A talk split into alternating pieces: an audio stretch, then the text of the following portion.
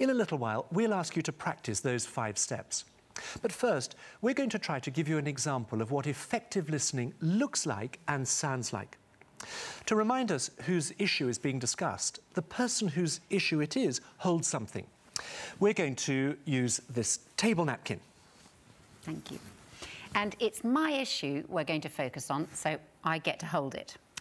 And my role is to listen and to respond appropriately. So, here goes. Uh, I just want to um, fill you in on something that's important so uh, before I talk to Nicky about the issue.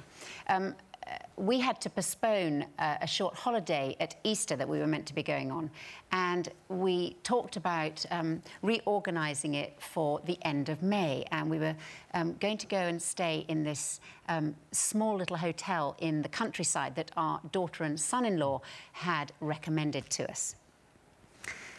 So, my darling, what is the issue that you want to talk about? Well, the issue is about our holiday at the end of May when um, we're going to go to that great little hotel that Kirsty and Rick recommended to us. And um, I've been so looking forward to that time and uh, particularly looking forward to it because A, they showed us such great photos and how nice it looks, but also because um, we've been so busy and I just have been really excited at you and I having time on our own for three or four days. And uh, then at the weekend, um, I just thought I'd check with you that um, you had actually booked it. And so I kind of tentatively said, Oh, you have booked the hotel, haven't you? And because I didn't want to nag you about it and, you know, that sort of thing. And then actually you told me you hadn't. And do you know, I was really upset. And actually, I realised I was much more upset than I'd realised. Mm. And I think there were two reasons for that. Um, the first one was that um, I really thought you'd done it. Because we had that great conversation, we talked all about it. You said yes, you checked, they'd got spare rooms, and, and I knew there were only six rooms, and I thought, great, he'll book it straight away. And that was that. So that was the first reason that you hadn't done it. And then the second reason is that, you know, going away for four days with just you is so special to me. Just that time on our own together. And, you know, I'd been looking forward to it so much. And suddenly the whole thing was sort of going pear shaped.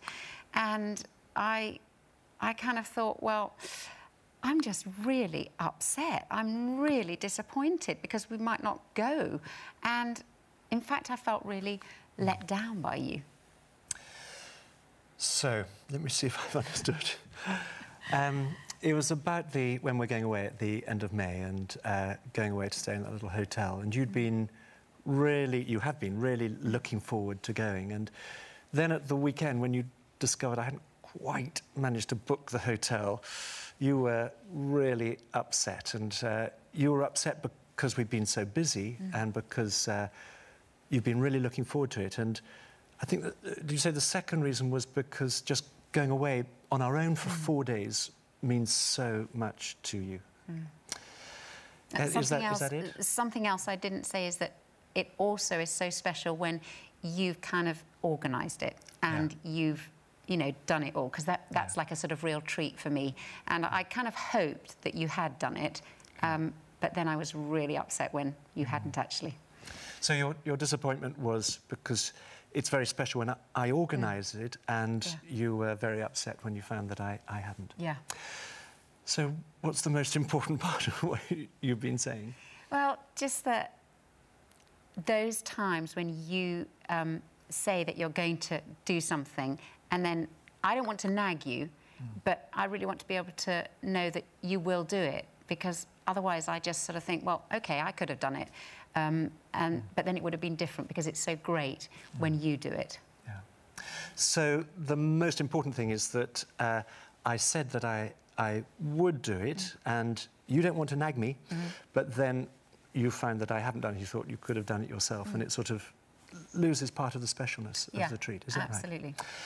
Well, uh, is there anything you'd like to do or like me to do about what you just said? Well, I still don't know the answer as to whether we have actually got a place, but, but whether we have or haven't got a place in that little hotel, I would still really Hmm. love to go to somewhere in that area, and um, I'm sure you can find somewhere. So I just love it if you organised it. So Rather really, what you'd like is for, for me to organise it, whether or not we can still get into Yeah. that hotel, to, for, Yeah. for me to, to organise it. Yeah. Is there anything else like no, to say? just to say So- that I'm so looking forward to our time away. Well, that was really helpful. but don't worry, I'm going to give Nicky a chance to tell me his point of view after this session. and we'll let you know how it goes. now it's your turn for the exercise effective listening that you'll see in your manual.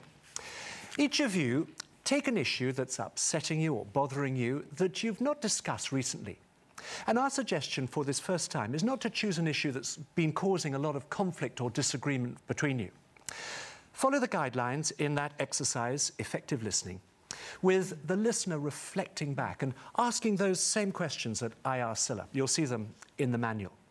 And the speaker holding something, you could use a table napkin or a pen or something else. Then switch roles so each of you has an opportunity to speak and to listen. Well, today we have a worksheet for you to look at. You'll find it in the study guide if you're using our app, or if you're on our website, look under extras. We'll see you tomorrow.